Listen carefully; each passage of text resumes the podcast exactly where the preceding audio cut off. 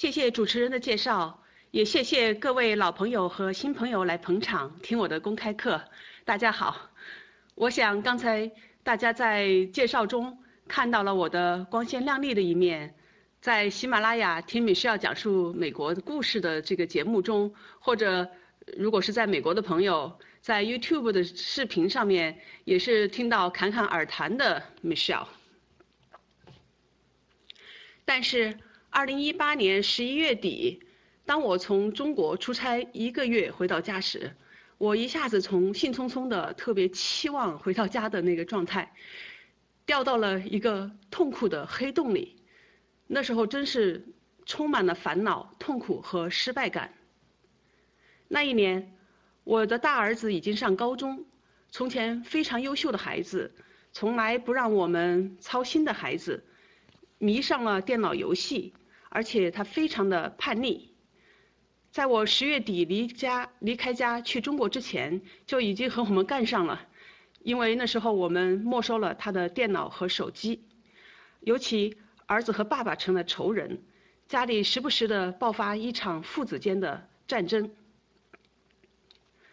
我想，如果家里有青春期孩子的朋友，可能明白我说的情况吧。我在那次出差之前哈，走之前花了很多的时间跟这个儿子做思想工作，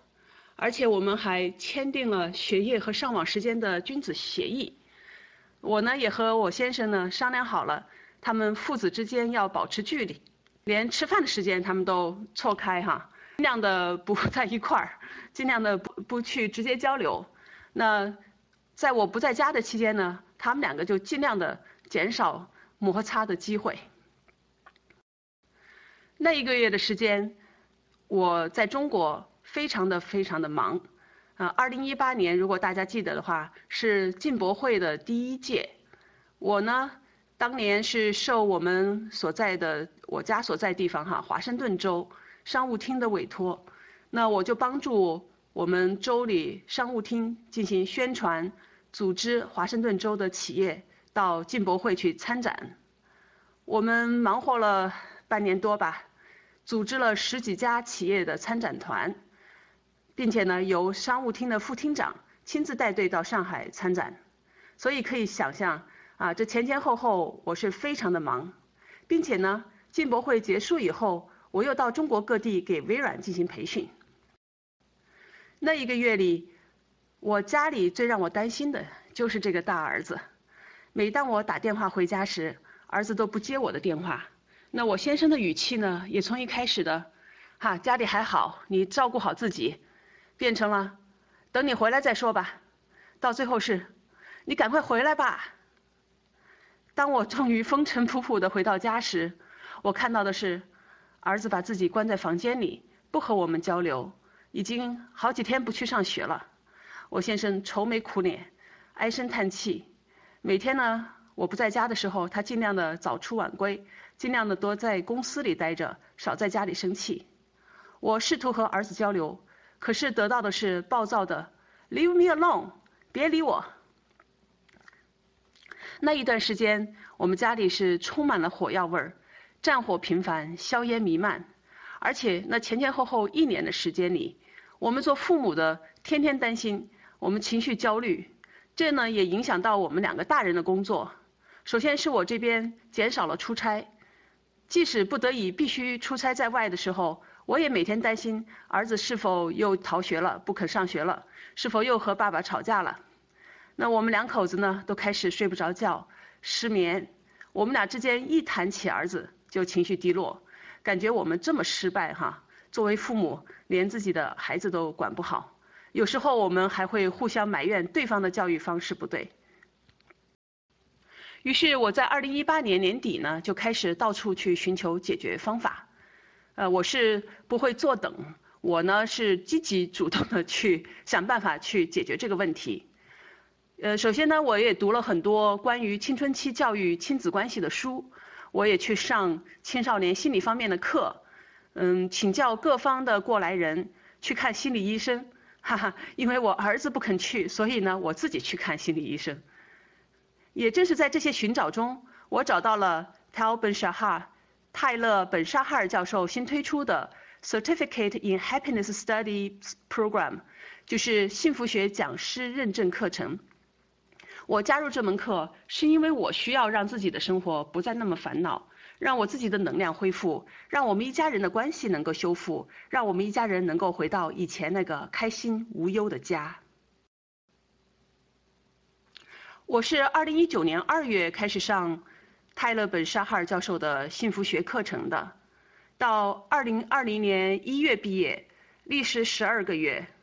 在这十二个月的时间里，我改变的最多的是我自己。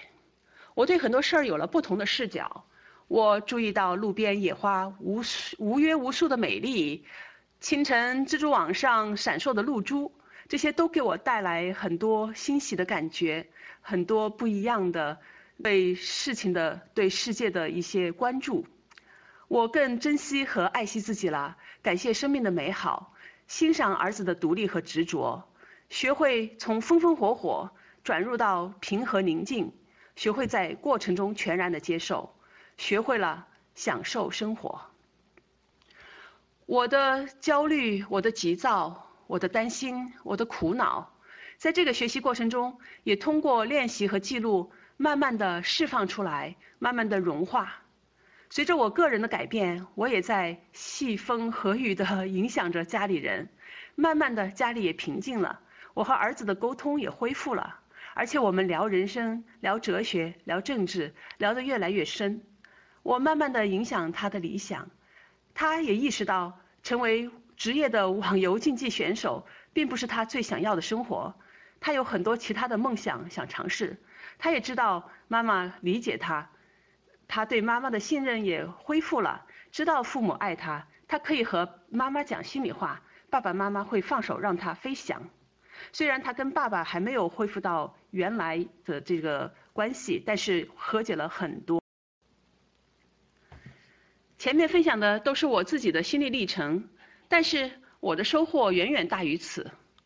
我从微软的全职工作，呃，辞职哈，转型实现自己的人生意义。那从那个时候，那是二零一四年年底，从那时候起，我呢就开办了自己的公司——太平洋科技咨询公司。那我就开始做咨询、培训和 coaching，也就是教练。我在人生下半场的使命就是帮助别人发现自己的潜力，实现自己的潜能。在我学习幸福学的过程中，我不但把所学的知识和工具运用到自己和家人身上，我还自然而然地把这些运用到我的 coaching、我的教练工作中，运用到我的公开演讲中，帮助了很多人改变了自己。在我运用这些工具，在我运用幸福学的这些知识的过程中，不仅是改变很多人。他们自己就像我一样，那他们在这个过程中也改善了和他人的关系，他们生活的更幸福，也给自己的事业带来了更大的成功。